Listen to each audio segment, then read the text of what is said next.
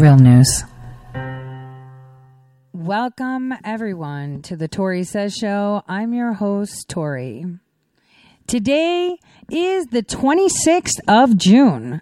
And boy, did this month go kind of, sort of fast ish. And now we're coming up to the July 4th celebrations. Uh, it's going to be pretty awesome, uh, I guess, uh, next month around this time. For now, we'll just have to sit pretty and wait, basically. Uh, so today we're going to talk about a lot of things. In the second hour, we're going to touch on um, how what we're going to talk about in the first hour plays into understanding a little bit about what they call the Mandela effect, which isn't really a thing. It was actually coined that when someone at a conference made note of you know the the, the big question. A lot of us believe, and I and I remember it too, right? That Nelson Mandela was killed in prison around the 80s, right? Nope. Apparently, he was released from prison, became president of South Africa, and then died in 2013. But, and there's so many other such examples. We'll talk about that in the second hour. But for the first hour, what I wanted us to do was take a listen to yesterday's interview with the president. Uh, so let's take a listen to what he had to say with Hannity at the beginning and then in the end. All that we taped earlier today from an airplane hangar in Green Bay, Wisconsin. Now, by the way, we followed all the rules and recommendations of the county in which we're doing this so as to have as many people as they recommended. Small crowd, but an enthusiastic group of people, obviously, because of all that we've been dealing with with COVID 19. We had a lot of ground to cover tonight. Watch this. Thank you, Mr. President. Thanks for joining us. We're going to take some audience questions uh, uh, throughout the hour. You're here in Wisconsin. One of the things everybody's looking for, and we'll get into more detail throughout the hour, is the economy. You are going to leave this town hall and you're going to announce that you're building 20 new ships. You're rebuilding the military. And how many jobs? Well, it's going to be probably 6,000, 7,000 jobs, could go up to 10 in Wisconsin alone. And it's a great shipyard that was on hard times. And now it's a very good shipyard. And a lot of people are going to be working. And it's one of the most beautiful ships. It looks like a yacht with a lot of ammunition on it, I will tell you. It's, uh, it's really mm-hmm. something. And uh, we'll probably end up with 20 or 25. And these are big ones, beautiful ships. And they do a beautiful job in Wisconsin. So I'm here. It's sort of like a launch. We're starting work, and uh, the contract's all given, and uh, you won it right here. So congratulations, folks. We as a nation, we've been watching. There was universal agreement that what happened to George Floyd should never happen, can never happen again, right. and you've been very outspoken about it as well. But and there were peaceful protesters, but then there were people rioting. We see anarchy. We see rocks and bottles and bricks and Molotov cocktails thrown at police officers, police precincts burned to the ground in Seattle, an autonomous zone that still remains, it's changing apparently today, but, you know, taken over, including a police precinct. And you're offering all of these states help, New York, Illinois, and, and Washington. What are they telling you when you offer them help? Well, first of all, we have arrested I think almost, but it could be over the number, hundreds of people. We have arrested a lot of people for what they've done. They've created uh, bedlam.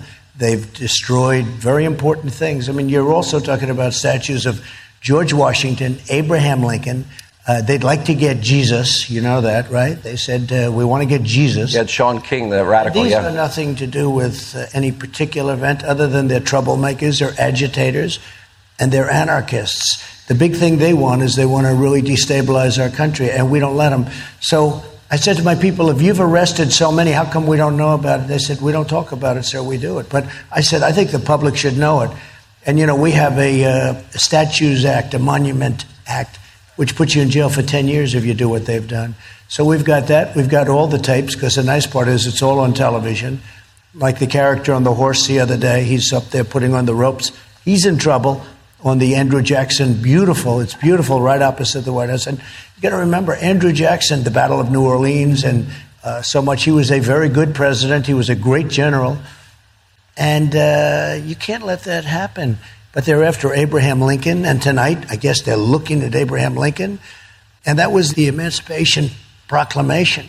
So you have that, and you're signing Emancipation Proclamation, and you have somebody, I think, that wasn't freed, and he's getting up. It's the position of he's getting up. He's being freed by Abraham Lincoln. And I can see controversy, but I can also see beauty in it. And it was paid for by slaves. I don't know if you know that. It was paid for because they were so grateful to the president. It was paid for that reason. And uh, they want to take it down. And you know, we can take things down too. I can understand certain things being taken down, but they ought to go through a process legally. And then we take it down, in some cases, put them in museums or wherever they may go. But these are really rioters, and they're a lot of bad people involved. You know, they talk about protesters, and they're protesters, but there are beyond protesters too, and we're not going to allow it. So we have uh, many, many people under arrest, and we have some just from the other night in Washington, but I'm talking about in other states also. You've offered help to New York. New Excuse me, by the way. Yeah. And Washington is not D.C., not a state. Yeah. Because if I say that, a little statement like that, sometimes I'll say, should I correct myself? Because the fake news will say, he thought D.C. was a state. So I just want to make that clear so they can't do it. Okay. Always they do predicting that. Oh, by the way, they do it all the time. Um, You know what I mean? Let's talk about these states, though. You see your old city, you're now a Florida resident. You're going to save a lot of money on taxes. I, uh, there's, there's no state income tax in Florida. But you see New York City, 350% increase. You see in Chicago last weekend, 102 of our fellow citizens were shot, 12 were children, and 14 died. The carnage existed all throughout these years that Joe Biden was vice president, Barack was president. Um, I don't know any reforms that they put in place after Ferguson or after Baltimore or many other incidents. No, they did virtually nothing. And I call him Corrupt Joe. He's corrupt. And you look at that administration, they have had more. And wait till you see what's happening. Because you saw the notes now from the Oval Office meeting and all of the things. We're gonna get to that. What's happening is a disgrace. This is a corrupt situation. We caught them spying on my campaign. They were spying. I said that a long time ago, remember? But I said it without great knowledge. It turned out to be correct. They were spying on my campaign. And if that were the other way around, if it was switched with Democrat and Republican, the opposite way, uh, you'd have people in jail for 50 years for what they did because that's treason. That's a terrible thing what they did. And what they've done to people like General Flynn and like others is disgraceful. Is disgraceful. I want to get back to that. I want to stay on this issue, though. If we are to become a more perfect union, and if we really want to pursue happiness, we first have to have law and order. Correct. Okay, these big cities, we've watched Chicago violence now for how long? All through the Obama, Joe Biden administration. Years ago. They barely mentioned it in eight years. Yeah. You see Seattle, you see New York City, we see now people dying in the autonomous zone. I don't know how people can pursue their happiness and dreams in life if they don't have basic fundamental security. You can't. You can't. Look, Chicago's an example. It's like worse than Afghanistan. It's worse than, I shouldn't say because they're working with us, Honduras, Guatemala. They're all working with us now. You know, we have our lowest numbers. We have phenomenal numbers on the border. Border Patrol has done a great job. We built 220 miles of wall. Going up very rapidly. We should be doing about 10 miles a week now, and uh, we're going to have uh, it'll be completed very soon. Uh, but what we've done there is incredible. But you look at Honduras, uh, Guatemala, all of these different places. We have cities that are f- worse. In some cases, far worse. Take a look at Detroit. Take a look at what's happening in Oakland. Take a look at what's happening in Baltimore. And everyone gets upset when I say it. They say, oh, is that a racist statement? It's not a racist. Frankly, black people come up to me, say, thank you. Thank you, sir, for saying it. They want help. These cities, it's like living in hell. But last, uh, last week, and I think two weeks before that, they shot 14 and 18 people killed and 68 people in Chicago. 104 last weekend. If I've ever seen a case, I know it's very controversial to say, stop and frisk. Okay? Stop and frisk. You take guns away. Chicago is the greatest example I think I've ever seen of that. Rudy Giuliani was a great mayor. He did it in New York. He started it, and it worked great. Bloomberg blew it because he went crazy with it, and you know ultimately he took away a lot of rights and a lot of it wasn't a good job he did. But Rudy Giuliani started stop and frisk, and he did a great. It was a great thing he did for New York. The murder rate went. For those that don't know, I lived in New York City at the time. They drove it all the way down to 500. And what they did is they went into the areas that w- had the highest incidence right. of crime. That's right. And s- saved a lot of lives. So we're Americans. I think we can do anything. I'm that optimistic. We could stop the violence, right? We could stop it quickly. And at some point in the not too distant future, I'm going to do it. And if they don't do something with Seattle, we're going to do that. We're going to go in there because what's happening, uh, they're taking over American cities. By the way, in all cases, it's Democrats. They're Democrat run, in all cases. And Joe Biden would have that be the whole country. It's so crazy what's happening. Here's a guy doesn't talk. Nobody hears him. Whenever he does talk, he can't put two sentences together. I don't want to be nice or unnice, okay? But I mean, the man can't speak. And he's going to be your president because some people don't love me, maybe. And, you know, all I'm doing is doing my job. Don't forget, before the China plague came in, and it's a China plague, before that came in, we had the best job numbers we've ever had. We had the best economy we've ever had. We had the best stock market we've ever had, which, by the way, is getting very close to those numbers anyway. And in NASDAQ, it's actually beat those numbers. But we have the best numbers we've ever had African American, Asian American, Hispanic American, women, uh, young people without a diploma, young people with a diploma, college, everything, everything. We had the best numbers we've ever had, the best economy we've ever had. I was absolutely doing a number on China. Not that I want to, but we're taking billions and billions away. China ran away from us when we had, they were going to take over our country. If I didn't come along, they would have taken over our country. What they did to Obama and Biden, they ripped off this country hundreds of billions of dollars a year going into China. And nobody said anything. They didn't even talk about it. You know, it's not like we had a bad deal with China. It was worse. We had no deal. They did whatever, and they, I get along very well with them. I said, How did it happen? They said, Nobody ever asked. Nobody said we're going to make a deal. We're taking in hundreds of billions of dollars worth of tariffs, and we're not paying for them. China is paying for them because they devalue their currency. So we've done an incredible job. We beat China badly. China had the worst year they've had in 67 years prior to the plague coming in. They had the worst year they had in 67 years because of the tariffs and all of the things that I've done. But he'll say, he got beat in the China deal. They didn't do a China deal. China ate our lunch before me, and they would have destroyed our country. China, in my opinion, would have destroyed our country economically if I didn't get elected. And many other things. Coronavirus, we did the ventilators. We didn't have any ventilators. We did the ventilators. We did so much. 10 days after the first identified case of coronavirus in the United States, right.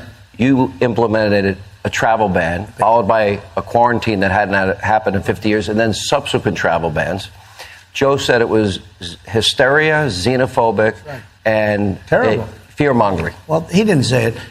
They have people that write, you know, I'll make a statement. It'll be a nice statement. It'll be a little complex, or maybe it's not complex. And they will have that statement analyzed. And they'll say, Vice President Biden said, and they'll have it broken down. To, and I said, he didn't say that. He never said xenophobic because I don't think he knows what the word means. But he said it was xenophobic. It was horrible. So I made the that was at the end of January. That's very early, January. January 31st. Nancy Pelosi and many other people, including Republicans, were months later they were saying, you know, let's go to Chinatown and celebrate.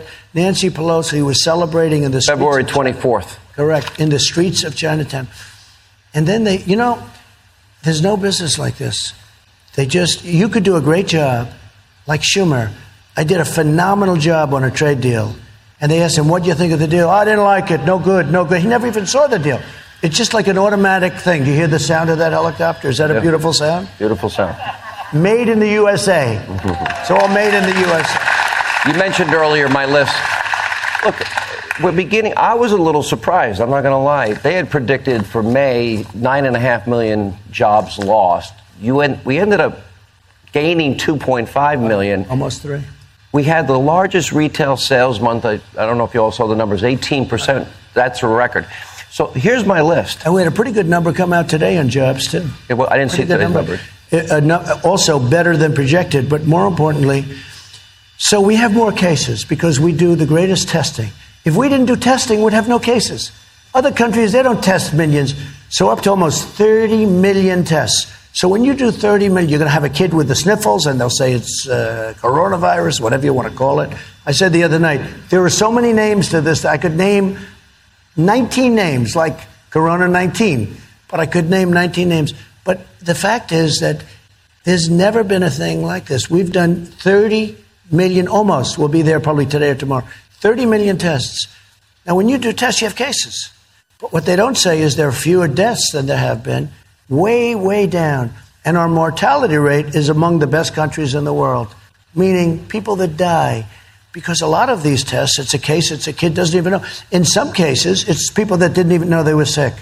Maybe they weren't, but it shows up in a test. So they'll say 30 million tests. Now you have a big percentage of that, but other countries do very few tests. So it shows they have very few cases. And sometimes I jokingly say, or sarcastically say, if we didn't do tests, we'd look great. Where but you know what? It's not the right thing to do. Treatment vaccine. Where are we? So I think the vaccines are coming along great, and I think the what they call therapeutics are coming along great, and I think we're going to have an answer very soon, very soon indeed. I think uh, it will be uh, even before the end of the year. We'll have a vaccine. We have great companies, and we're totally mobilized. You know, military is doing it. We're ready to go. As soon as they have it, we will be distributing that all over the country. Let me go. You talked about my list earlier. So Joe Biden was vice president for eight years. He has a record that at some point, I assume somebody might have to ask him, or maybe you will when you debate him if he shows up, which is a question we will find out in the future. But 13 million more Americans after eight years were on food stamps, 8 million more in poverty, the lowest labor participation rate since the 70s, Right. worst recovery since the 40s, lowest home ownership rate in 15 years. Now I look at your record. Pre coronavirus, we had record after record low unemployment with every with African Americans, Hispanic Americans, you know the list, even African American youth unemployment. Then I want to get to the issue because it, it, it seems like if we look and compare and contrast historically black colleges, a five year commitment with more money than ever before, opportunity zones. I think one of the biggest changes is Criminal justice criminal, criminal justice reform. Well, the biggest thing, criminal justice reform. Uh, Obama and Biden never even tried it. And that was something so important for the black community. They came to me, they, were, they wanted it so badly because it is. It's a very unfair situation. And they came. So Unfair to minorities. especially minorities, and especially black and Hispanic. It's so unfair. And I said, why wasn't this done before? Now, Obama didn't try. If he did, he may come out and say, we did try, but, you know, he didn't get it done. I got it done. People said you wouldn't be able to get it done. I got it done with the help of some very good Republicans that, frankly, they could have uh, gone either way on it, to be honest. Although we had some very strong conservative Republicans, like Mike Lee, Republicans that wanted it very much. Chuck Grassley, some great, strong conservative Republicans that wanted it very much. So it, you know, is both ways. Very unusual. You had some very strong conservatives, and you also had some really, really liberal people. But we did criminal justice reform. Nobody thought it was possible to get it done. I got it done. They couldn't get it done. And then they'll say such horrible things. I mean, on the campaign, they'll say such horrible things about me. It's a very unfair business. But the ad he did this morning, it's a great ad for them. I got beaten by China. Wrong. I beat China very badly. Wait, I got. wait, I I didn't actually- do this. A coronavirus. I might take Joe's side, though, because I don't think your son got $1.5 billion. That's right. That's right. It's a way of looking True. at it, I'll tell you. No, nobody's ever seen anything like that. But what they'll do is they'll take five or six points and just say I lost. And if you look at what we've done on ventilators, on testing, again, where we have 30 million, Germany is second with maybe four, maybe five million. So Germany's going to show fewer cases because they're testing far fewer people, different sized countries and all, but uh, they're testing far fewer people. So this is where I'm going to stop it because uh, here is where um, President Trump answers to um, mainstream media issues, which we don't care about because we all know that the polls are fixed. We all know that the mainstream media, that includes Fox, will say what their pockets say. And so we don't care because for some reason people think that uh, Republicans are what Republicans were in the past. They're not. And uh, there is a new face of the Republican Party. It is the face of people that wish to know the truth, that wish to have equality, and that wish to have control over their lives. This is the difference between anything before and now. Before a presidency of Trump, people were all about Republican, Democrat, liberal, not liberal, uh, Constitution, libertarians, constitutionalists, just, just, just, just. And now it's emerging that it's just people that want control of their own ability to survive. And, and, and by survive means their lives, how they play out their predestined uh, programs, their life, their aspirations, their wants, their needs. This is why when I saw uh, the lion um, logo for President Trump, I thought, this is it. That's what we need to be pushing. No more elephant, right? No more donkey, which tells you everything you need to know. We're lions. We're lions. Lions and lambs, lions. We are the kings of our kingdom. My kingdom is me, right? I, I'm the king of, of, of, of Tori's life and you're the king of your life. That is the way we should live by governing our own selves. Because the only thing you own, you don't own a house. You don't own a car. That's not going anywhere with you. When you die, you are not taking it with you. The only thing you actually uh, own is your soul, your psyche, your thoughts. That is the ultimate prize that they wish to win. And they do this by hijacking your reality because the reality only exists in your mind. Yes, we share reality because we accept the common reality to make sense of our own. But it's really not as such. We share a common reality because we choose to. This is something we need to understand carefully. Now, obviously, it's going to go to a break uh, uh, now in just a bit, but I wanted to hear th- with you this question that was posed to the president. Take a listen. President Warsaw Trump. windows, right? Windows. You know, I bought a lot of Warsaw windows over the years. and you know, it's uh, I shouldn't give them a free commercial, but they did a good job. It's a great window. They are. Wisconsin. Love it up here. Thank you. Es un honor, señor presidente. My Cuban background. Good.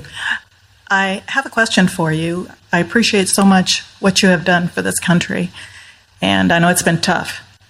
What do you think is your greatest accomplishment in your eyes? So So I want you guys to think if you were to answer that question for President Trump, what do you think his biggest accomplishment until uh, you know today up until today what is his biggest accomplishment see the accomplishments that he has succeeded in um well the tasks that he's taken and succeeded or not are all uh, in the eyes of the beholder. It could be something tangible, could be something intangible. For me, I can say, I think his biggest accomplishment is empowering the people. Empowering the people to want to be independent, empowering the people to want to have a nation that dictates its own economy, empowering the people to not be afraid to say what they want to say, empowering the people to remember that being free is more important than the short term gain. Empowering people. That for me is one of the biggest achievements this man has, you know, uh, done up until today is the empowerment. Because with empowerment, you have willpower. And with willpower, you have determination. And if your determination is to be free and independent, is to be free of these invisible chains, then the next step is to just wake up and see exactly what the world is for what it is through your eyes.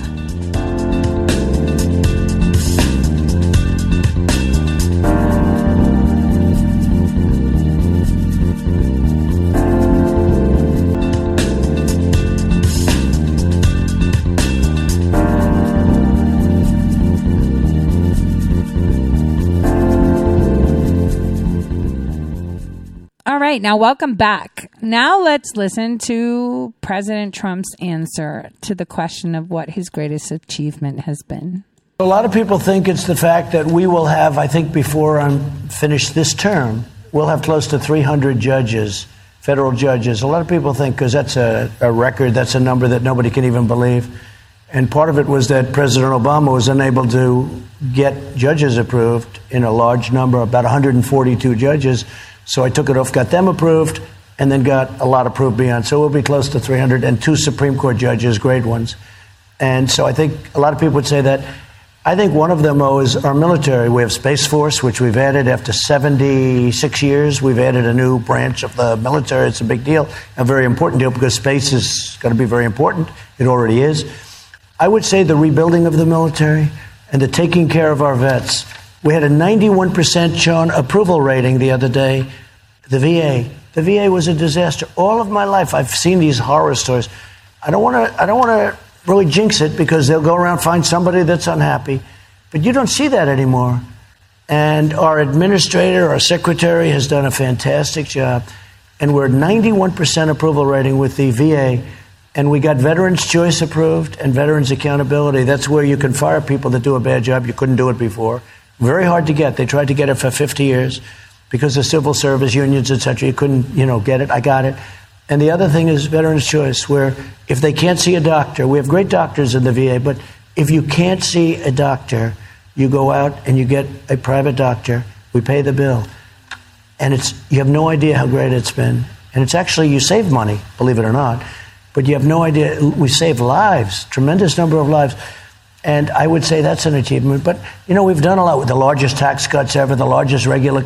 If you look at our regulation cuts, Sean, more than any other administration in history, whether it's eight years or in one case more than that, we cut regulations. And we, have, we still have a lot more we're going to be cutting over the next month and a half, two months.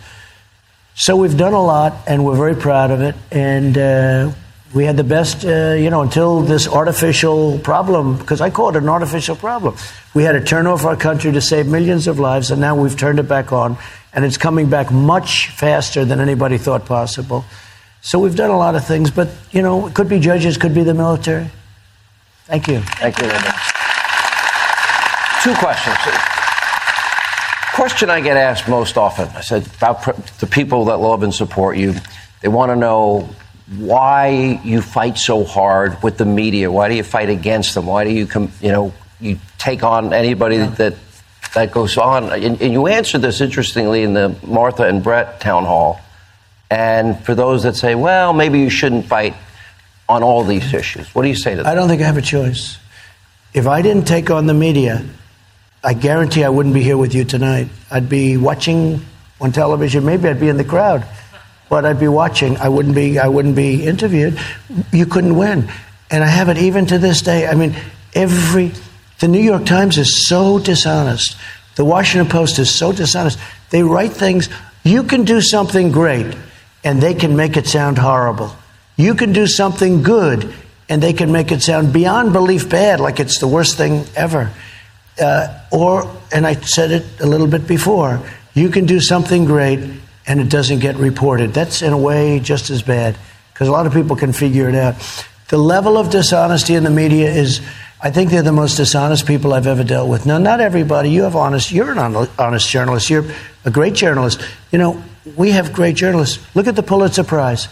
The Pulitzer Prize is very embarrassed. It's lost a lot of its credibility because all these writers got Pulitzer Prizes on the Russia, Russia, Russia, and they were all wrong.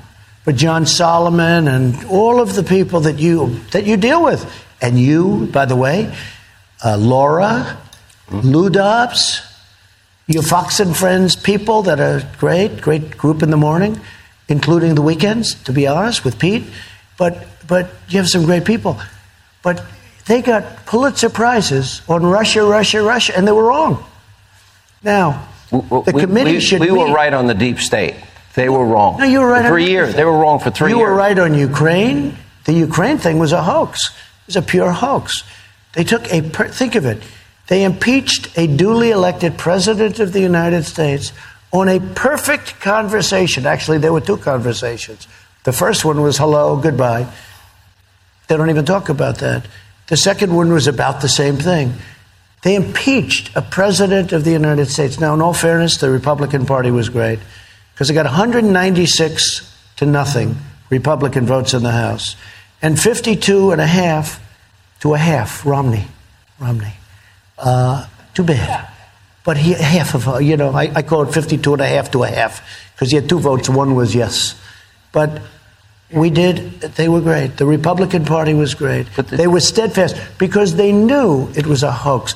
It was purely a party line impeachment. Nothing like that's ever happened before.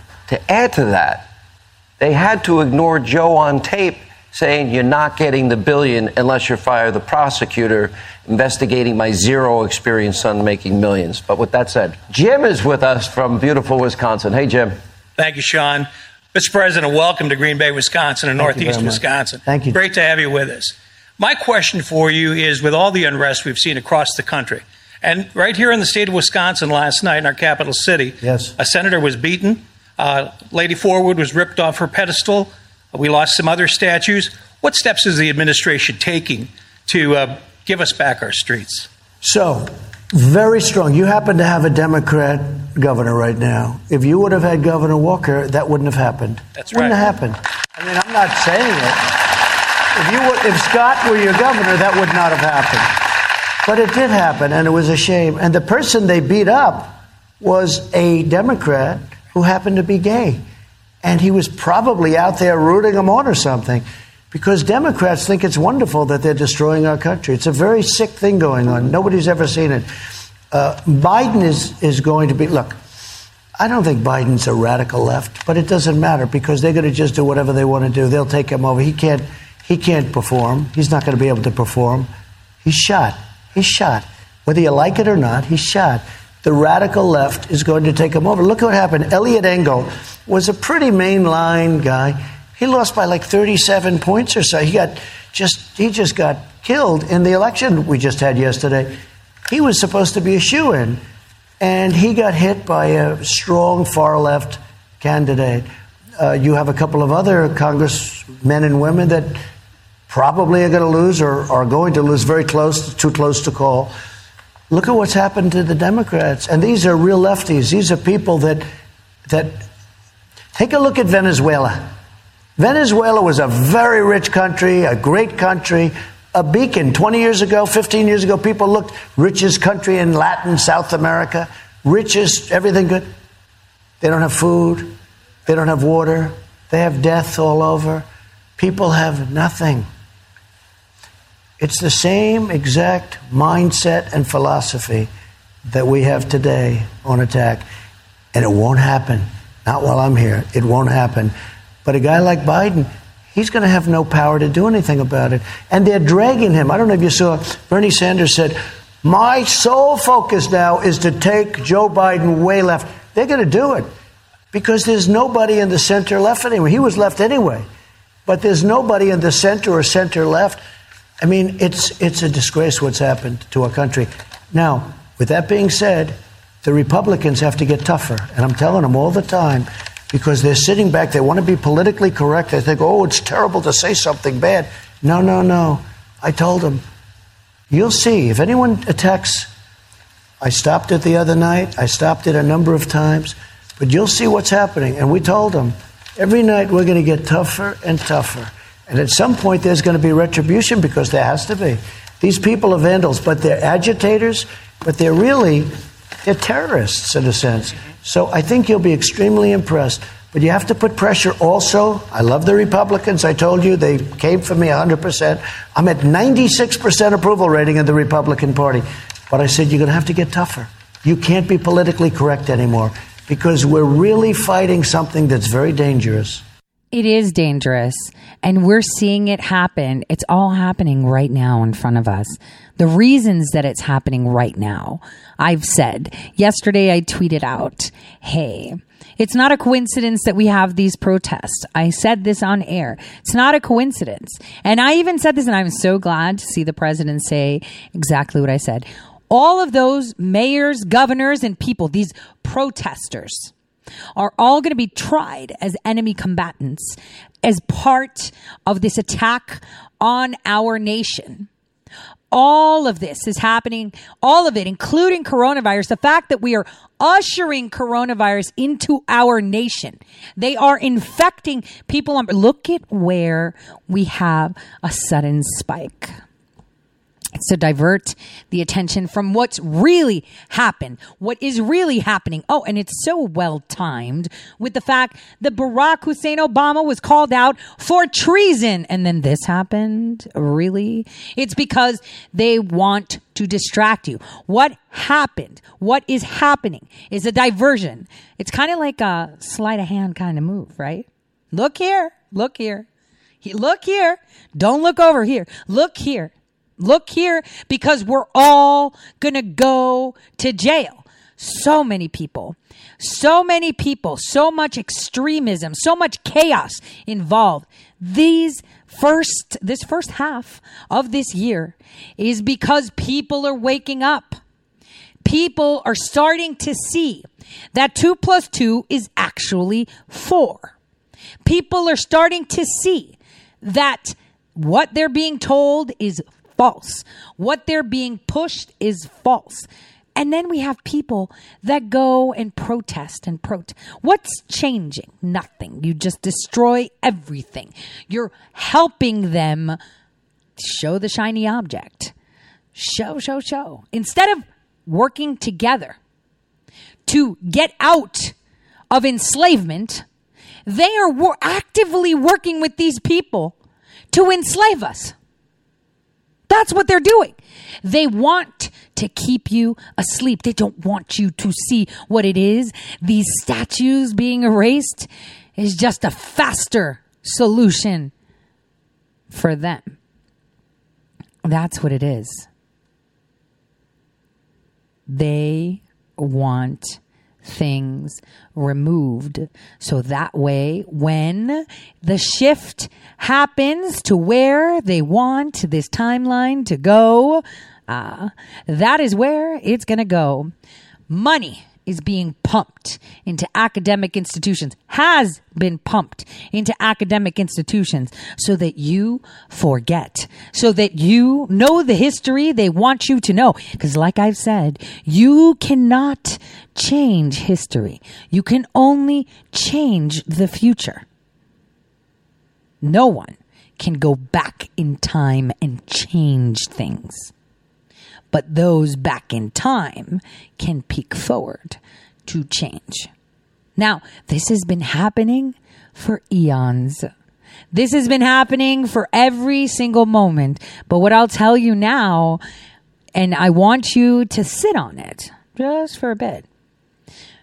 This very second that you hear me is already the past and is already the future. Every single moment that you experience already has a past and already has a future.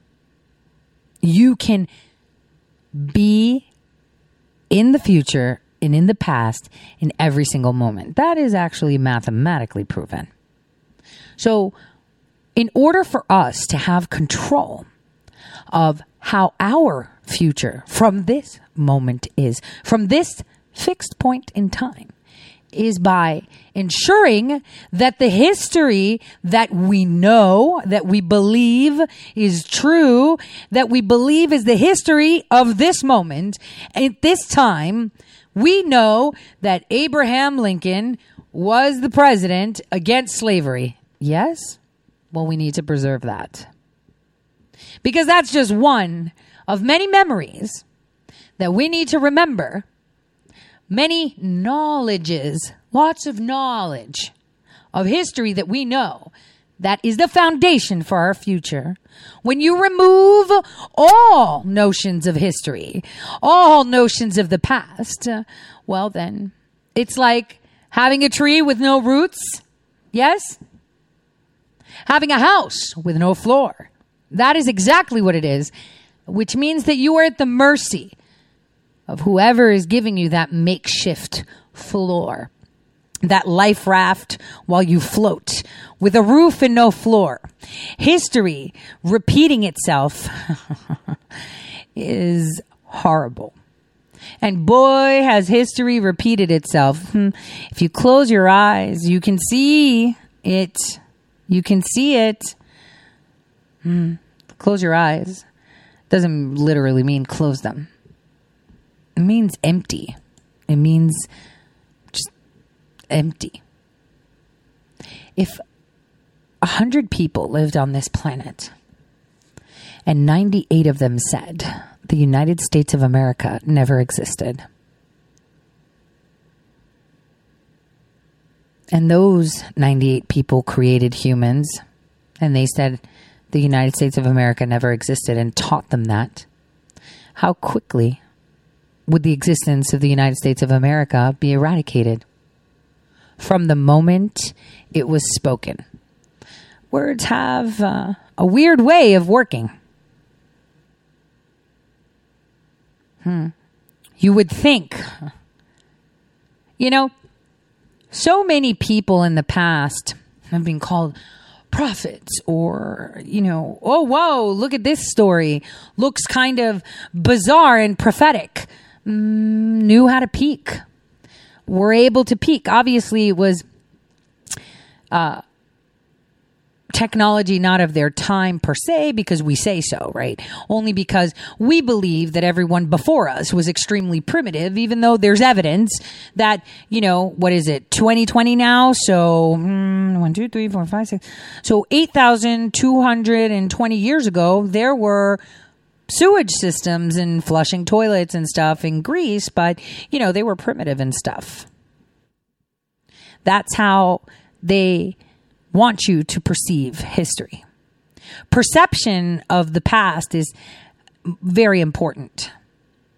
Because if we do not learn the actual history, but only what is perceived or told to us, we are not only destined to repeat it, but destined to be enslaved to those that change it for us. Huh. Protesting. Protesting. Do you know how many people are protesting? Not as many as you would think. I know there's a lot of people that are pessimistic and angry, and they show it. Even my most beloved showed it. Loud on the right, but the fact is that President Trump could well lose this election. In fact, unless fundamental facts change soon, it could be tough for him to be reelected the president does lose, that would mean that just a few months from now, Joe Biden would become the president. The United States government would fall under the control of the radicals who control Joe Biden, and they will remake the country. Now, we're fully aware that virtually nobody watching this show tonight wants to hear that, but it's true. And key people around the president know that it's true. They've seen the numbers. They're concerned. At some point in the future, historians will marvel at the fact that the president lost ground during a pandemic and then during mass riots. Both crises should have highlighted his strengths. They were naturals for him. Alone among national leaders, Donald Trump warned Americans for decades about China and the perils of globalization. Everything about the Wuhan coronavirus proved Donald Trump right. China really is our main global adversary. The Chinese government really does want to take over the world. Meanwhile, the fact that we sent our manufacturing base abroad really has weakened us badly. The most powerful nation on earth no longer makes antibiotics. Maybe we're not as powerful as we think. All of that is very obvious now after the pandemic, but Donald Trump called it. You'd think voters would reward him for that. You'd think the riots would have increased their support for him. An awful lot of people voted for Donald Trump precisely to avoid a moment like the one we're now in. None of this arrived suddenly. We saw it coming. Social cohesion in America has been eroding for decades. People sensed that. It made them nervous. It should make them nervous. Donald Trump seemed like insurance against the consequences of that. The core appeal of Trump was if things ever started to fall apart, he would defend you. Yes, he was loud and crude, Most bodyguards are. Only a man like Donald Trump was tough enough to fight the creeping authoritarianism of the education cartel and corporate America. If Trump got elected, you could say what you really believe. The basic promise of America could be restored. You could live with dignity. Under Donald Trump, you wouldn't be forced to mouth the lyrics to some repulsive little orthodoxy you hate. You could declare out loud that all lives matter because all lives do matter. God made us all. And if you can't say that, what's the point of living here? Donald Trump never quite articulated any of this in a precise way. He's not an intellectual or an ideologue. But it was obvious he felt it strongly. Trump's gut level instincts were on the side of order and tradition and stability, and they still are. And yet, when widespread looting and disorder arrived, the president did not act as decisively as many had hoped. He said little, he did less. Some voters felt undefended, some turned against him. Why did this happen? Well, there are many reasons. Trump was exhausted, for one thing, after three years of defending himself against Russiagate, the most elaborate and effective hoax in American history. And his staff did not very much to help. Some of them were actively disloyal, most were just confused. They definitely were not prepared for Chinese viruses or burning cities. But the administration's main problems were conceptual. Few seemed to understand what was really happening. Their first mistake was forgetting the primary rule of Washington. In an election year, everything that happens is about the election. There are no exceptions to that rule. Washington is a political city, it's run by politicians. If the Chinese Navy sailed up the Potomac in the fall of an election year, the first thing most people in D.C. would wonder is how's that going to affect turnout? That's who they are, it's how they think. So only the naive were surprised when Democratic governors immediately used the coronavirus quarantines to punish people who didn't vote for them. Christian churches and small businesses were locked down. Weed shops and abortion clinics stayed open. Most Trump voters seem not to notice. They accepted the restrictions without question. This was a health crisis, and they wanted to do the right thing. So they obeyed. They cowered in their homes. And that's exactly where Democratic leaders wanted them cut off from one another, atomized, and alone. The few conservatives who tried to organize resistance to the lockdowns were indicted or threatened with arrest. None of this had anything to do with public health, of course. It was electoral politics, an especially brutal form of it.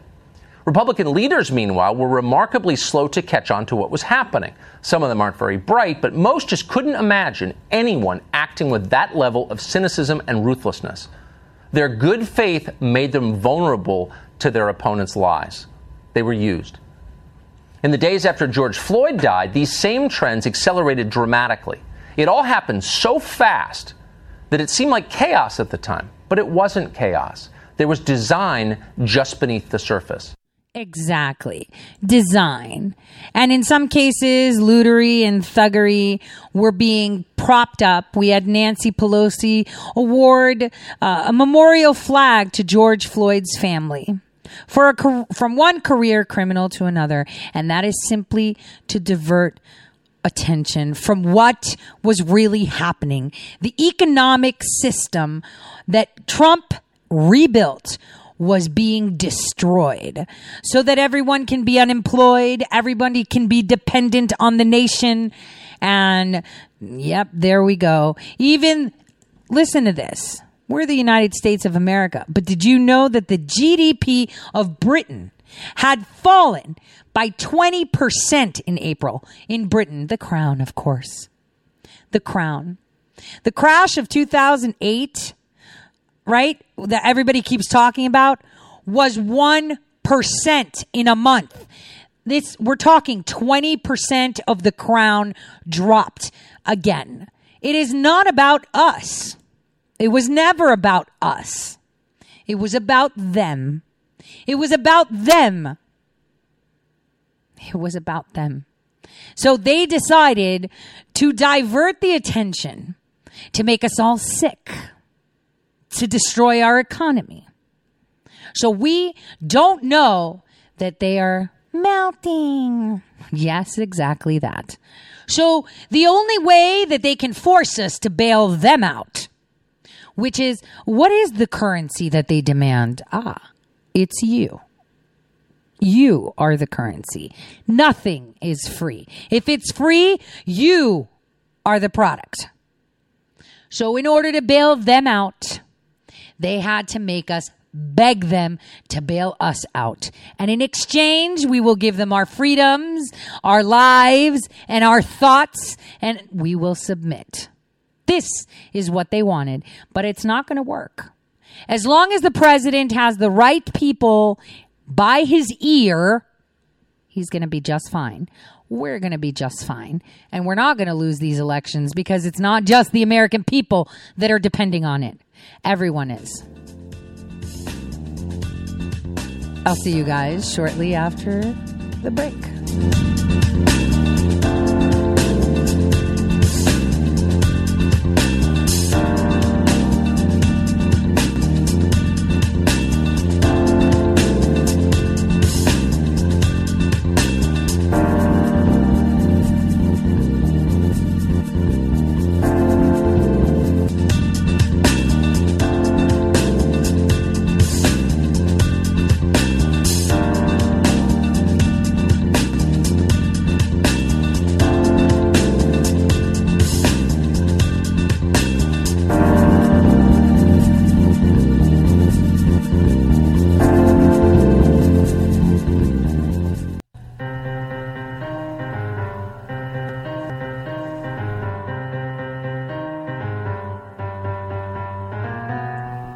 Real news.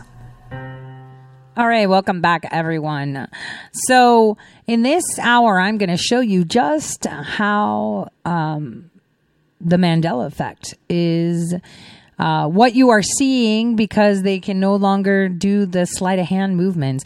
Something that they were supposed to do over the next two decades, they've crammed it into one election year because they know their jig is up. So as we see uh, now with all this uh, chaos and these distractions and this coronavirus, right? New one coming in. Look at where the infections are. Texas. They're smuggling in infections 2.0 coming in hard and fast. Huh. They're shutting down our sports. They don't want us because social distancing is what we need. This new season, we're, we're supposed to be having baseball start. We need to be having football. St- where is it? Nowhere. Because COVID 19 came in and it's destroyed everything. And the authorities tell you you should not be congregating. You should all be apart. You should all stay away. No stadiums to cheer your teams, nothing. They want to create chaos and fear. They want you to have your arms up in the air desperate, especially now, between now and 2030 which is important because this is how you transform what is real and what is not. This is how it is. This was supposed to be done slowly and they've pushed it up. Hmm. They lost all their money and they want you to pay for it now. This is it. Connect the dots.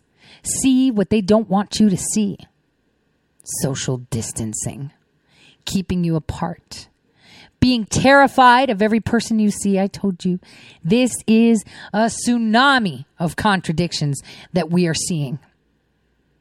This ridiculous, ridiculous social distancing. I personally have to go to the doctor. And I know that when I go, I will have to have some procedure done. And, uh, you know, and I've been putting it off for a while. Because with social distancing, my child won't be able to see me. I won't be able to see her. No one will be able to see me or have contact with me and make sure that I'm okay. That's a problem for me. But it actually makes sense if you think about it. It's the common denominator of the way they operate and everything they do in this world. It serves their agenda enslavement. It's a cult, a global cult against humanity. And you are their servants, like it or not.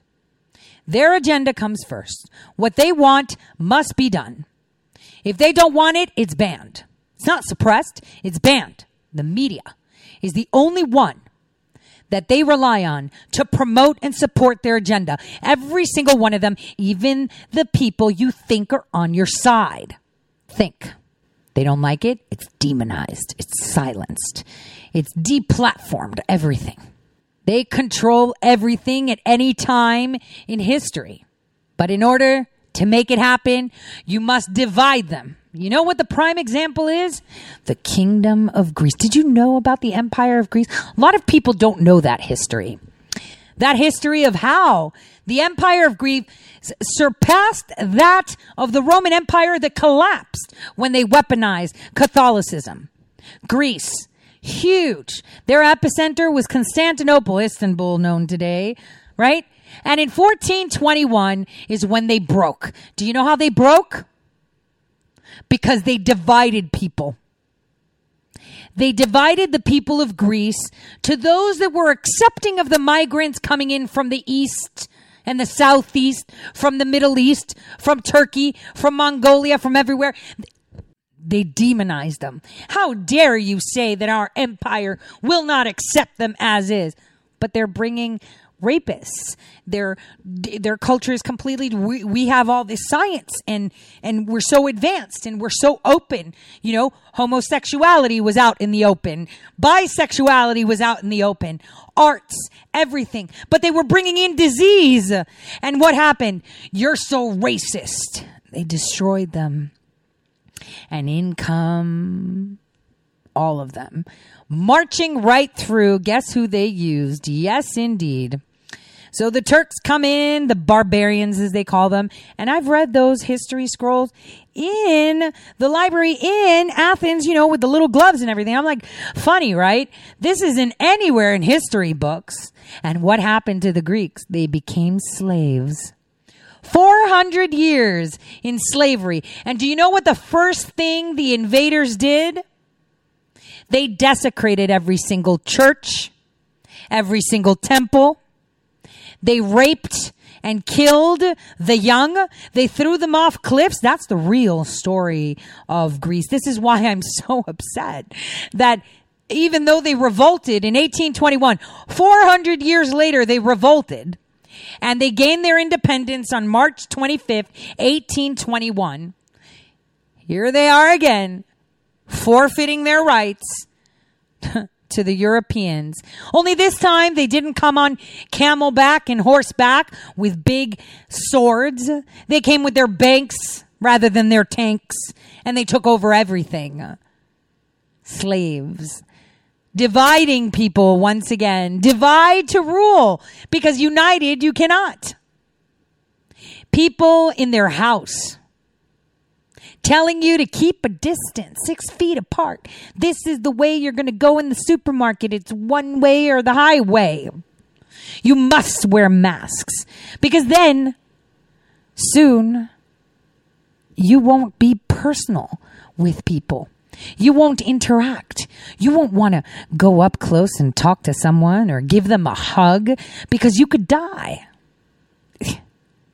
distancing the human interaction.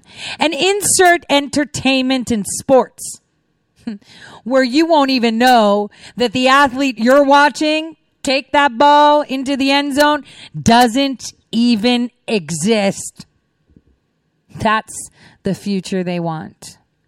That's the other reality hanging right by the one we're at. Don't don't don't get me wrong and to my subscribers on Subscribestar again, a million thank yous for your subscription.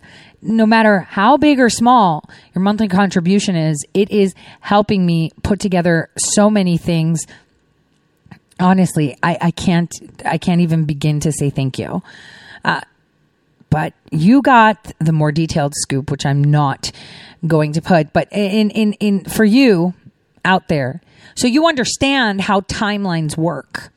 Think of it as a spectrum. So today is this, and then there's other todays, other moments just now as you're listening to me that are very similar. Only after you listen to me, you might have a coffee, you might not. You might cross your legs, you might not. You might lift your hand, you might not. Until it gets to that point. Uh-huh that they want a spectrum. It is so incredible what we are seeing. These protests are dangerous. These things are dangerous. Why? Because people believe it is real.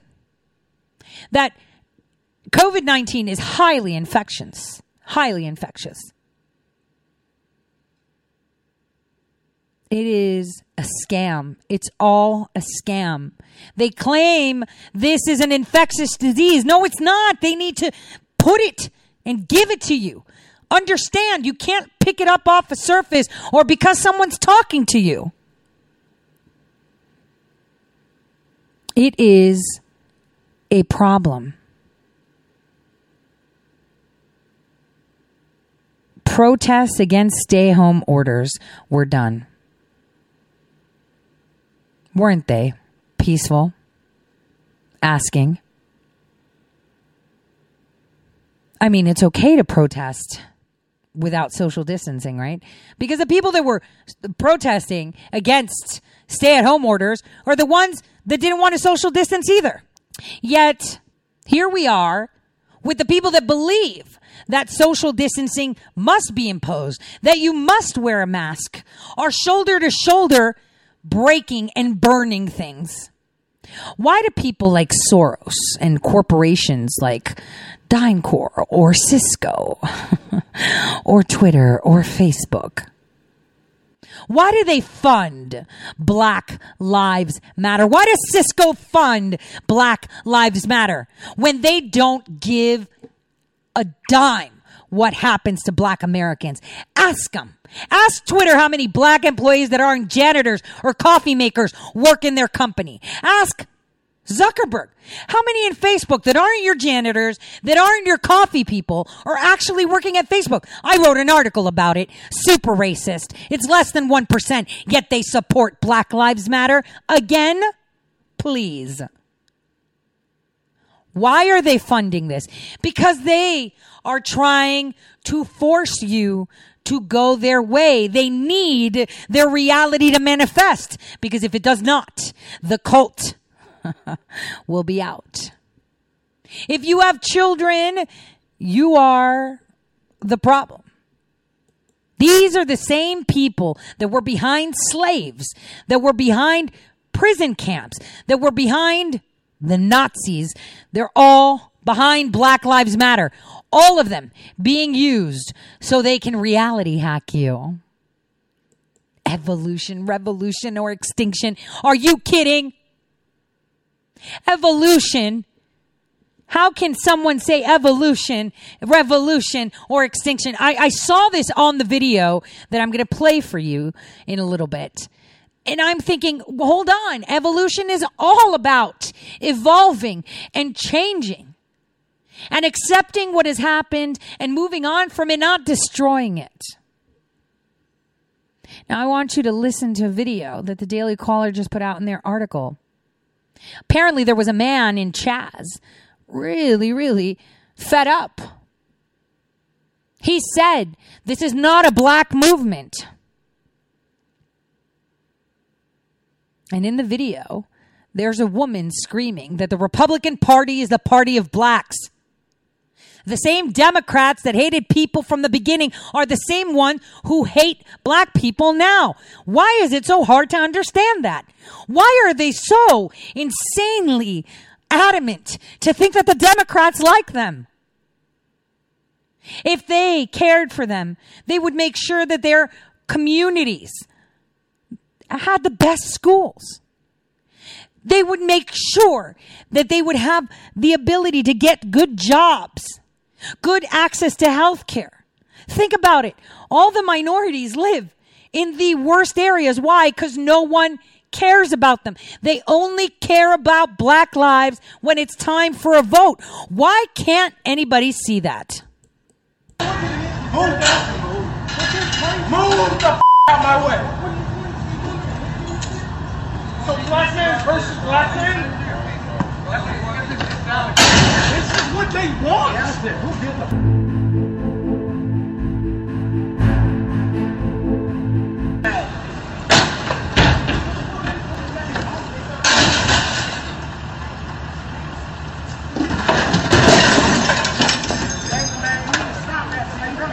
You can't see it, I can. So I'll tell you what we're what I'm seeing. He's flipping over everything in Chaz. And you know damn right it's not a black man. Get your own movement. Because what you guys doing over here, nobody's gonna hear. I'm not voting in Joe Biden. You want to see you want to see a bunch of black people go to jail by the next four years? Put Joe Biden. Watch what happens. You want to see black men get killed substantially? Like they, like you've never seen before, put Joe Biden in and watch what happens. These Democrats, and I'm sorry to say this, I'm not trying to be racist, but they hate black people. The Republican Party is the party of the blacks. Blacks, the Republican Party is the only party that the black people actually assisted in finding. But all of that history has been torn away. People say, "Oh, there was this big switch." There was never a big switch. The union, the union won because we had grown in the industrial area era. So we were able to get trains and get supplies back to our soldiers while the Confederates were still riding horses. They were not able to get the supplies back fast enough, right? So what happened was once slavery was abolished in the South, the people in the South could no longer make their money from slaves. They had to move to the North to work in the industry to produce. And so the people in the North that already had established themselves in the industry to the South.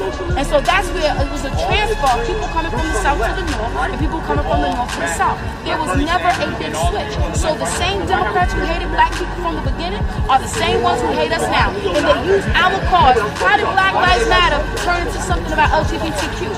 When blacks really don't support that. We're conservative. We're really not about that. Not only that, we don't support abortion. We're about working. This is the black culture. We ain't been about that. Not only that, we're not about feminism. But we saw that it was a point of conflict night after night between the police department and protesters. And we wanted to de escalate that. And what we decided was the best way to do that was reopen the streets. And that itself ended up with some ramifications for the precinct to remove anything that was valuable from, out of that building. But we will make sure that all of Seattle is safe. You should know leaving the precinct was not my decision. You fought for days to protect it.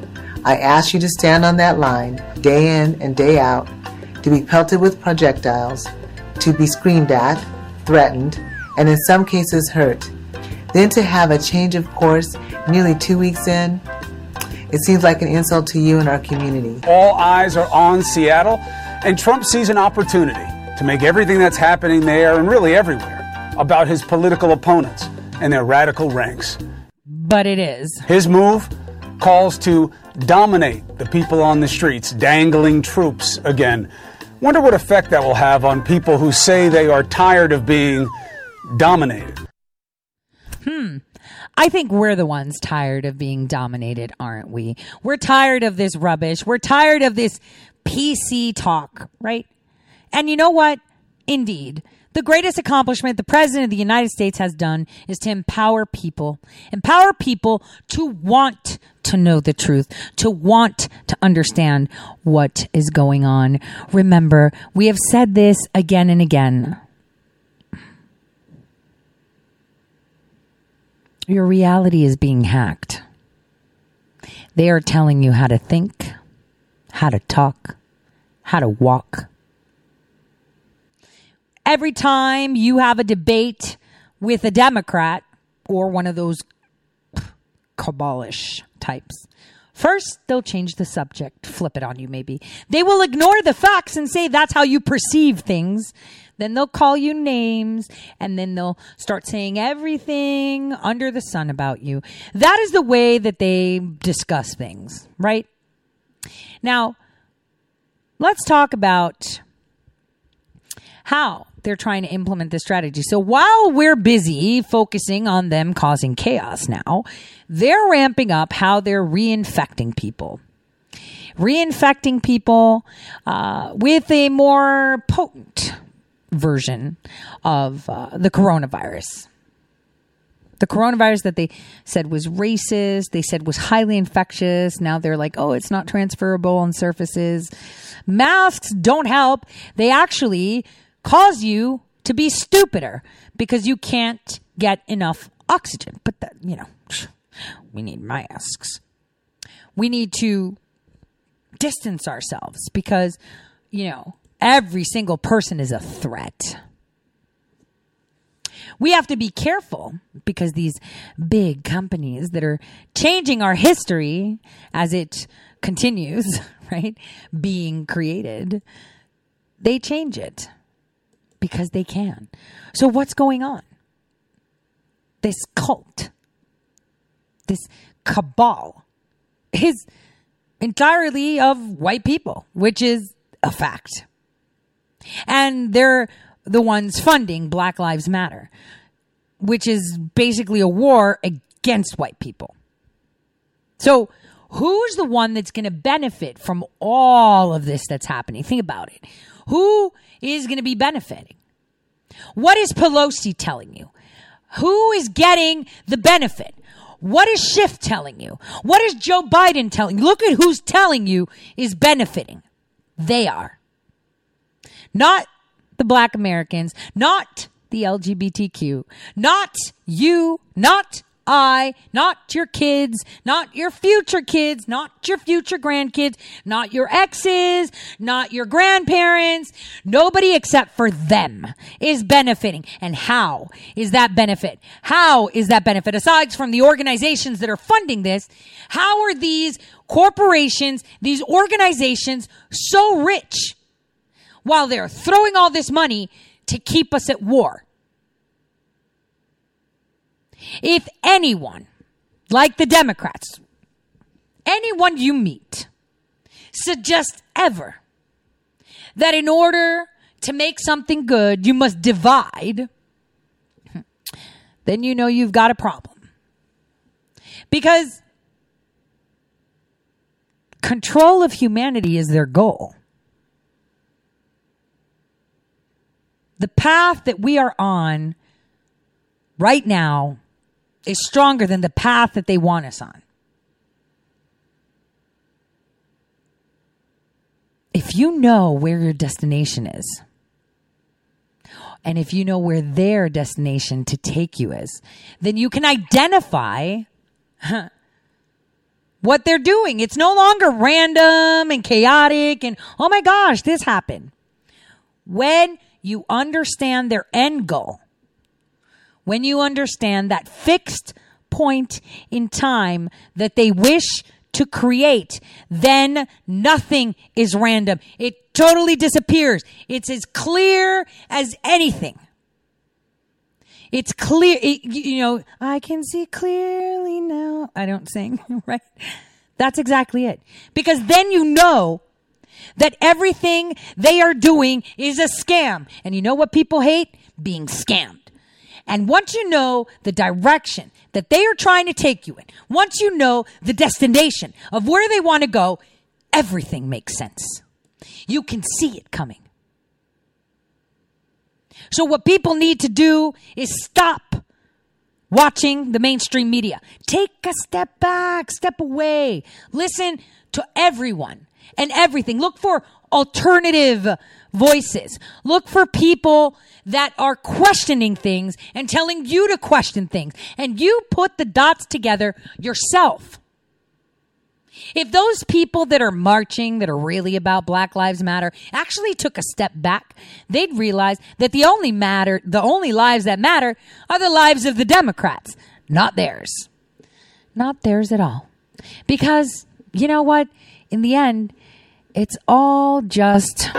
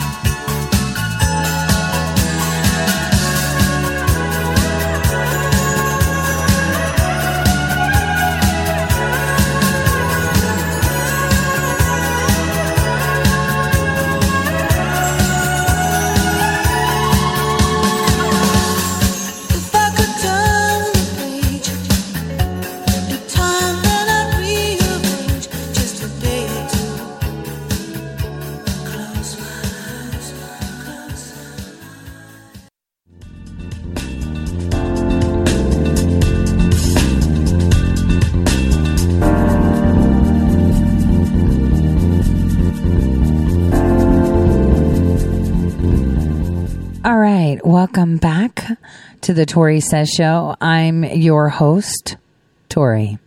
So now we're going to talk about something that was coined the Mandela effect, and you'll understand as to why um, things are happening the way they're happening.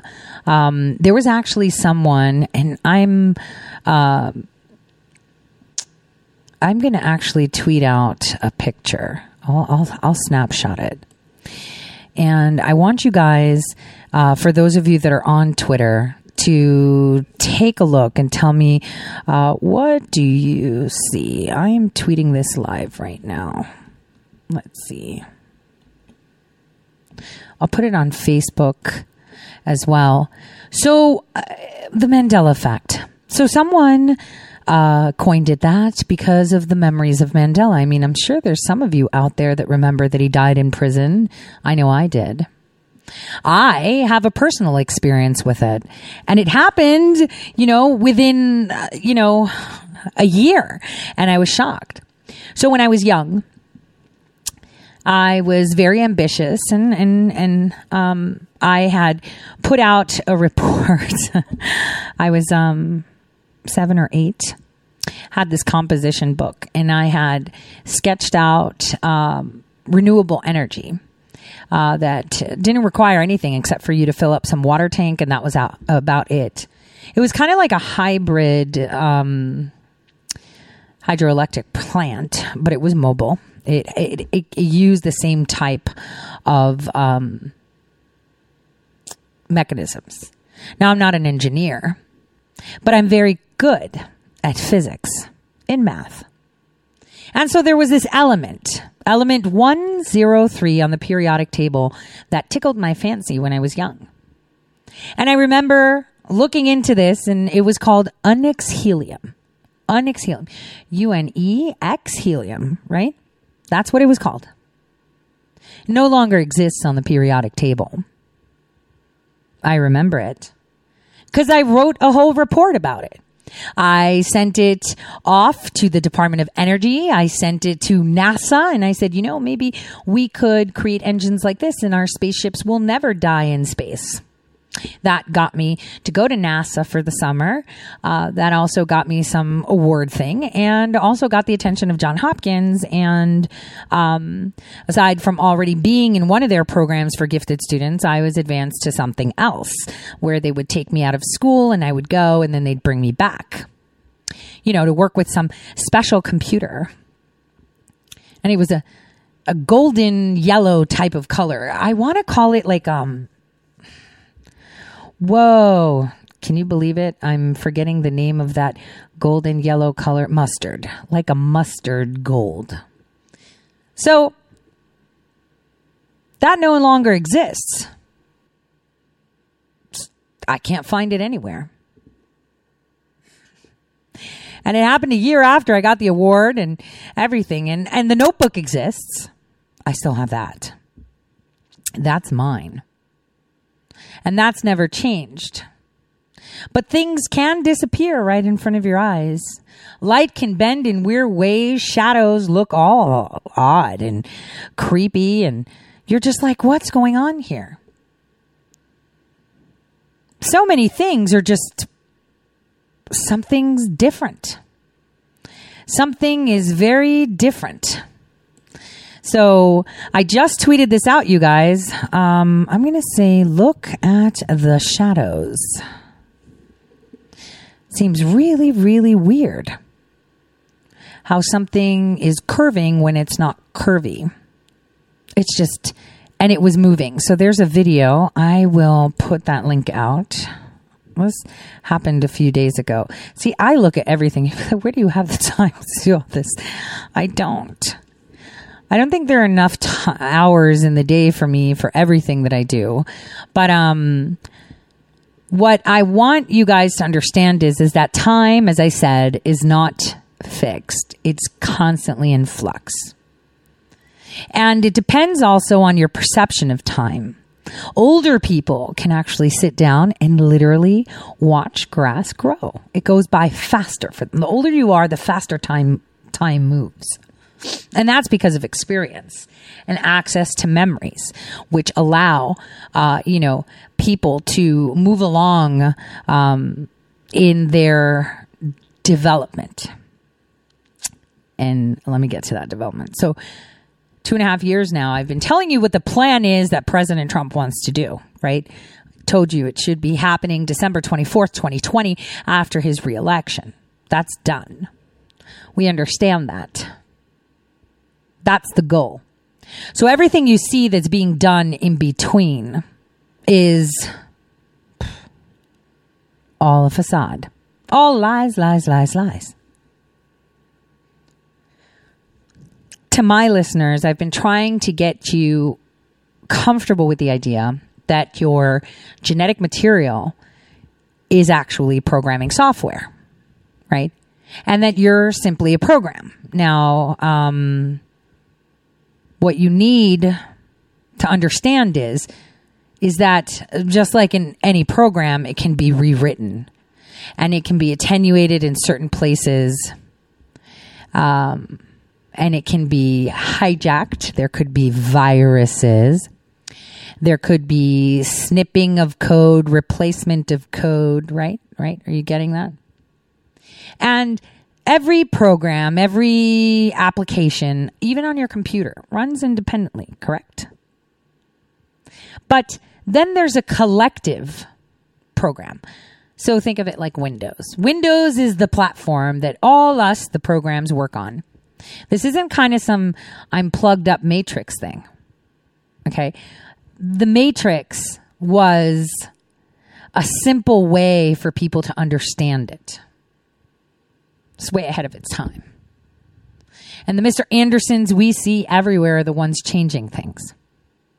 The Mandela effect is simply the repercussions that we have when timelines are shifted and merged, kind of like I've said now. So at the moment, right now at 13:43 p.m. Eastern Time, we have a 56% chance on the goal of the president of the United States being President Donald J. Trump. There is a 30% chance that he's not.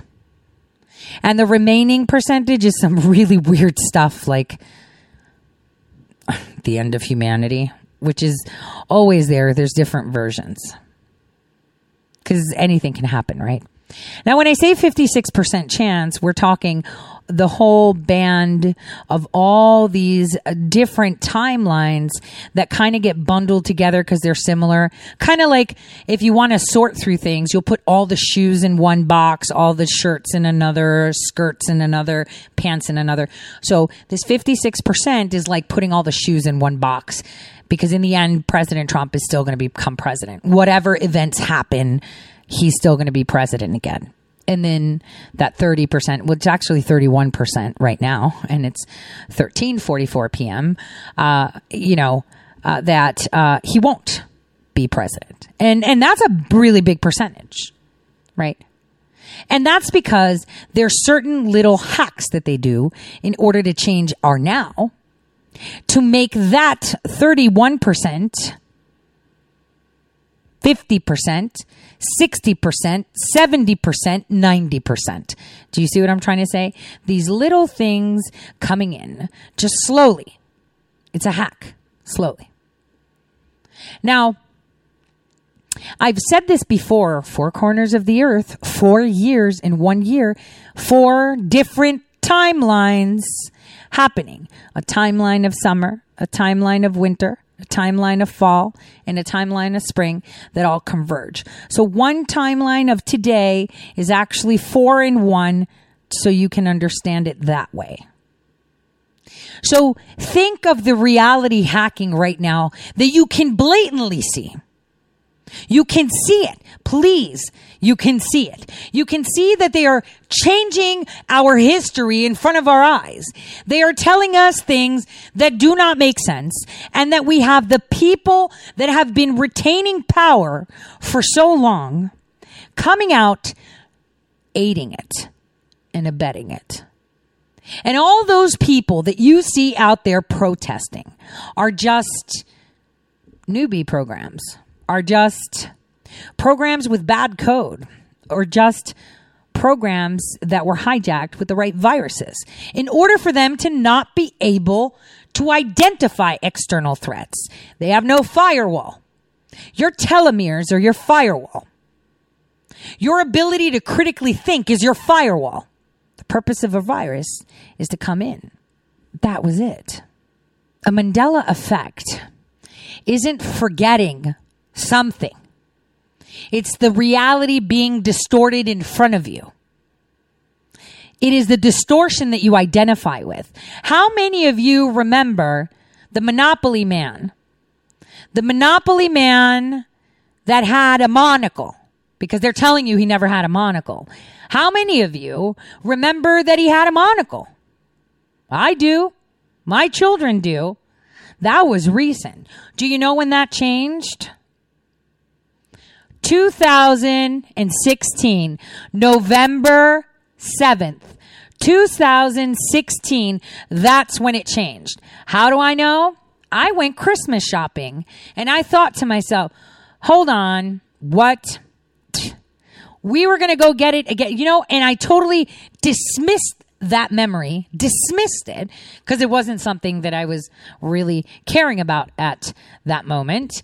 And it came back just again recently when my daughter said, Mom, maybe we should get another game. What happened to the mon? What's going on here? Money bags, this. How many of you remember the pieces that were part of Monopoly that no longer really existed? This is reality changing in front of you. And your programming did not allow full hijack. Because what you have to remember is that the reality that you live in is in your mind. It is yours. Nobody else is yours. You comply and allow reality of another to merge with yours. That's the only thing that you comply with willingly to make sense of your situation. I mean, you define your boundaries. A lot of us think the food we eat transforms our body, makes us fat or thin. We're all we're all on it. But in essence, you know, you can say, "Oh, I want to be five inches taller," and if you believe that you can be five inches, you probably will, because you are in command of every single cell in your body. But the reality that we have voluntarily complied with through our complacency of acceptance of a general reality, we are disallowed to have that power. You know how people could move mountains and manipulate sound and energy in a way where they can lift a building up if they wanted to. I mean, you can actually do that. But, you know, reality right now tells us we can't. Reality right now tells us we are unable to. It's all constructed. It's all a lie. There's people out there that have said things, outrageous things like, I've been to Mars and I lived there and then I was regressed back into being a young person and now I'm living here. No, you didn't. You just were able to see a parallel. Was that past or was that future? Now that's a question one can ask. What do you think? What do you think Mars is? 13 families. 13 families. Then and now. The shifting of reality is happening in front of your eyes. And we are unable to see it clearly. Understand their end goal. It's the enslavement of your thought, not your body, your thought. Your thoughts are energy, endless energy, all stemming back to some little gland called the pineal gland. Super energy. Energy. That's what they need. Energy. That's what they want. Energy. What they want is your thoughts. They want to control you. They want to be in charge of you. They want to dominate you. Mm. They want you to be a complacent program in their little network. Same 13 families again. 13. 13. 13. We are seeing reality being hacked in front of us from simple thing like General Flynn's case. What a joke. Even Lindsey Graham's reality has started to become hacked. Listen to this. What's happening is a disgrace. This is a corrupt situation. We caught them spying on my campaign. They were spying. I said that a long time ago, remember? But I said it without great knowledge. It turned out to be correct. They were spying on my campaign. And if that were the other way around, if it was switched with Democrat and Republican, the opposite way, uh, you'd have people in jail for 50 years for what they did because that's treason. President Trump blasting corruption against his campaign as the case against his former national security advisor Michael Flynn is ordered to be dismissed by a federal appeals court this week. Here uh, to discuss this, somebody knows this case as well as anyone. He's Senate Judiciary uh, Committee Chairman. He's the South Carolina Senator, Lindsey Graham. Uh, Senator, when you looked at this and saw the Strzok memo, what, uh, pun intended, what struck you? What changed? Well, it's just a continuation of an old theme. Enough is enough. Judge Sullivan's gone rogue. I've been a lawyer most of my adult life before I got in politics, a military judge, prosecutor, and defense attorney. I've never known in my entire life a case where the government comes forward and asks the court to withdraw charges because they find exculpatory evidence not revealed to the court or the defendant and the judge refuses to grant the motion by the government. So the appeals court has ruled two to one for writ of mandamus, ordering Sullivan to drop the charges. Uh, he is staying the hearing. So this has become a complete joke, and it's very unfair to General Flynn. And eventually, General Flynn will, will receive justice, but it's going to take a while, apparently. Senator, one of the things we've discovered as this has been announced uh, in the last, I don't know, 72 hours or so, is the fact that we've now seen some of these handwritten notes, Right. uh, thanks to Mr. Flynn's attorneys. And one of them c- could be just a smoking gun because it looks like the Vice President of the United States, while in the Oval Office with Susan Rice, Sally Right. Yates, the President, everybody there. It sounds like Vice President Biden was talking about the Logan Act when it came to him, and suddenly, fast forward to today, it's like, well, maybe that's where that all got started. Well, that's a really good question. Uh, number one, why are we getting these notes now? Right. Where have these notes been? Where were the notes we got about a month or so ago from the Department of Justice? Bill Barr is doing a good job of cleaning up the sewer that was the Obama Justice Department. On January the 4th, the FBI agent in charge of the Flynn investigation wrote a memo recommending that Flynn be dropped from Crossfire Hurricane because there was no there there. I'm trying to interview that agent, but I've been unsuccessful so mm-hmm. far. I will keep trying.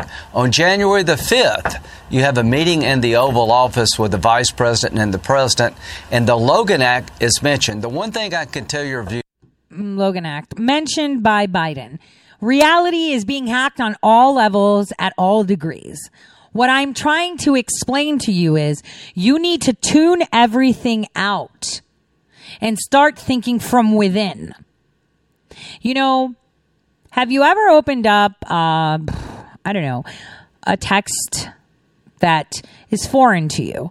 Not foreign as in a language, but um, something like uh, like grab some biology text and uh, read something about um, let's see about. Uh, what, what, would be the process of fermentation and like just a chapter online or whatever and think about it. Did you already know it before you read it? Just think about that. Ask yourself that question, whatever you pull out. That's scientific. That's biologically based. Okay, we're talking biology. Because that's the one thing that they can't really alter. They can alter the numbers and they can fabricate the communication. See, they call it cellular signaling, it's cell signaling. It's talking, right? Uh, again, I'm going to go back to to two things that I did in um, in school. that you know, I should get a pub. I just don't have the time. Um, I should though. Uh, plant physiology. I, I love that class. We were supposed to do some grand project on it on the physiology of plants. So I uh, thought I could uh, give a little glimpse into what Tori really is. And I explained why plants migrated onto land. So nobody could prove me wrong because nobody knows why it happened. I gave a thorough explanation. Gravity happened. Gravity changed. This is why if you recreate a dinosaur today, they will die. They will crush under their own weight because there isn't enough oxygen in the air. It's only 21% and carbon's even lower. This is why bugs are no longer bigger because they re- rely on atmospheric pressure to pump through oxygen through their lymph holes. They don't even pump blood as you know it. it. They have like little holes in their exoskeleton where air goes through and the atmospheric pressure carries, obviously pushes the air through and the concentration of oxygen that exists uh, is enough for the small bodies. You know, nobody could explain that. Why were trees and plants so massive back then? Tons and tons of oxygen. See, they created the oxygen. Huge plants created the, filled it. And suddenly, from armored animals, we had dinosaurs. And then they all left because there was a, a meteor, right? It wasn't the 13 families trying to, you know, terraform it. Nope, nope, nope. Total meteor um, because this is how you create things. So this is how I proved why plants migrated, why they were big, and why they've changed. No one's done that. They just tell you, yep. So plants decided, algae just decided to walk out of the water and onto the land. And everyone's like, yep, yep, yep. I remember reading that and saying, no. Well, why? So that was one. The other one was in the graduate session. Amazing guy. I've talked about him again. He's really great when it comes. If you're a farmer, man, you want to tap into Dr. Vincelli out in Lexington, uh, Lexington, Kentucky. This guy uh, is one of the best people that can identify what's wrong with your crops instantly. I mean, he works on you know bluegrass um, phytology there, right? But he's he's incredible. And I remember sitting learning about diseases in plants, and I wanted to learn about cankers on trees because it looked like cancer to me. And then I was really disappointed after that whole semester saying, damn, can't use that as a model because it's not cancer. It's just two different species mating. So here he is saying, well, you know, it's when a bacteria enters a wound of the plant and then it kind of exchanges DNA and then, you know, this, this thing that looks like cauliflower starts growing on the plant or the tree usually. And I was like, why? Well, it just, that's the way it's virulent, but it's not really virulent. Agrobacterium tumefaciens isn't virulent. It's not a virulent strand. It's just a bacteria that exists and its virulence is exchanging DNA. What is exchanging DNA? Copulation reproduction. Doesn't sound like a virus, does it? No. Because what crown galls are, are a hybrid between bacterial cells and plant cells. Mating. Mating on a molecular level. Why, I ask? Uh, I don't know. Just if there's a wound, it enters the roots, goes up, and at some point it starts to exchange DNA. Why? Nobody can answer. I found out. Found Dr. Bonnie Bassler, who is a pioneer in bacterial communication. And you should watch some of her videos and TED Talks. And from her, I found out that the molecule that a tree, uh, well, I, I put it together. She was talking about how they talk to each other. Molecule from a tree that is excreted when it hurts to signal the rest of the cells around it that it need, they need to heal is almost identical to that of Agrobacterium tumefaciens mating call. Ergo, there's the mystery solved. No one's written a paper about it. I did, never published it. I did.